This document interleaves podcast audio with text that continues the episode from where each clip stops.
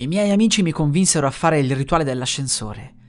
Si trattava di entrare in un edificio alto almeno un tot di piani e di eseguire una combinazione ben precisa con i pulsanti, salendo e scendendo fino ad arrivare ad un luogo alternativo, con una croce rossa in lontananza.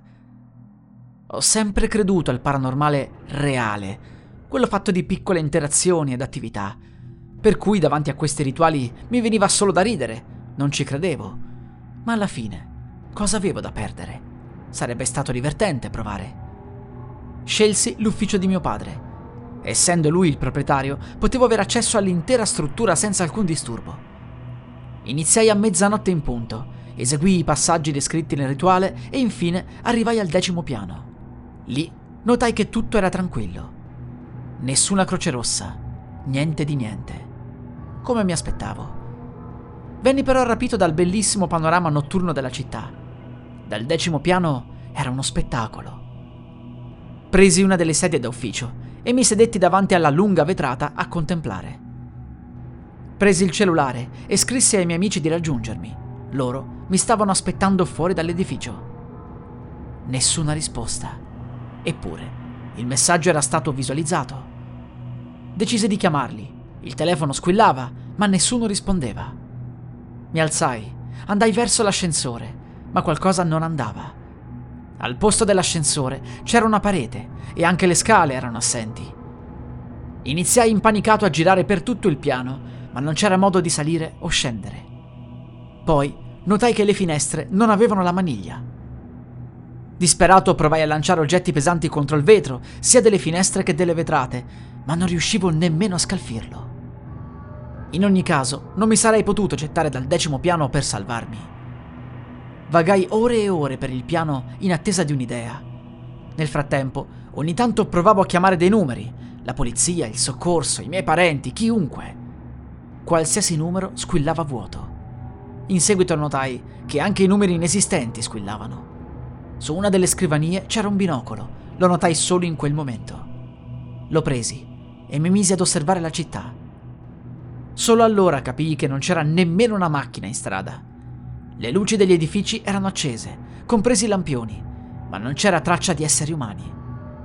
Feci caso solo in quel momento che il decimo piano dell'ufficio aveva tutte le luci accese, eppure doveva essere tutto spento.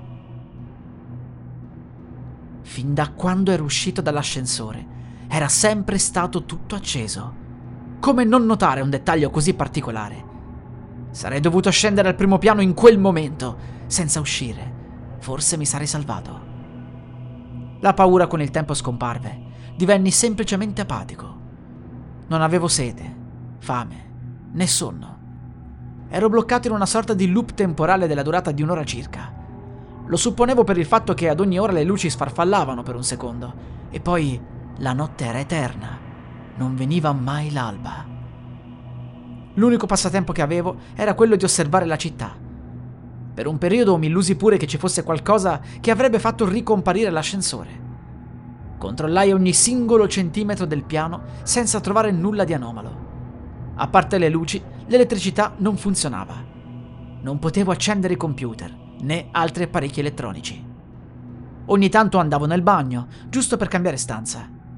Cercavo di ricordare com'era quando avevo ancora uno stimolo. Fu dopo una quantità infinita di tempo che la notai dalla finestra, lontano lontano, sulla punta della montagna. Una croce rossa infuocata. Era sempre stata lì, ma non l'avevo mai notata. Il rituale era reale, ero bloccato in quella dimensione. La sensazione di paura mi tornò dopo moltissimo tempo, quando vidi un'ombra camminare per le strade. Entrava ed usciva da ogni singolo edificio Potevo anche notare come le luci degli edifici e dei piani si spegnessero progressivamente man mano che entrava. Era molto lento. Ci misi all'incirca un anno per controllare ogni singolo edificio di mezza città. Vidi i palazzi spegnersi a partire dal punto più lontano ed ebbi paura. Non manca molto. Presto arriverà il mio ufficio e chissà cosa succederà. Adesso la vedo ancora più chiaramente, nel buio senza tutte quelle luci accese dei palazzi più lontani. La croce infuocata. Sembra più grossa. Sono attaccato alla mia vita e ora anche a questa dimensione. Non voglio morire. Voglio poter restare qui per l'eternità. Ma quella presenza prima o poi entrerà, non c'è dubbio. Allora cosa accadrà? Mi spegnerà semplicemente la luce? Mi ucciderà? O forse mi riporterà alla mia dimensione? Non voglio morire. Forse... forse posso nascondermi. Sì. Quando sarà vicino l'edificio mi nasconderò. Sposterò tutte le scrivanie in modo da creare un rifugio impenetrabile. Quella presenza, dopo tutto, sembra rispettare le leggi della fisica. Non passa attraverso i muri. Sembra aprire le porte e le finestre per farsi strada. Guardo la croce infuocata e penso che se là fuori c'è davvero un Dio, allora mi salverà. Ti prego, fai in modo che io mi salvi. Voglio restare in vita. Per sempre.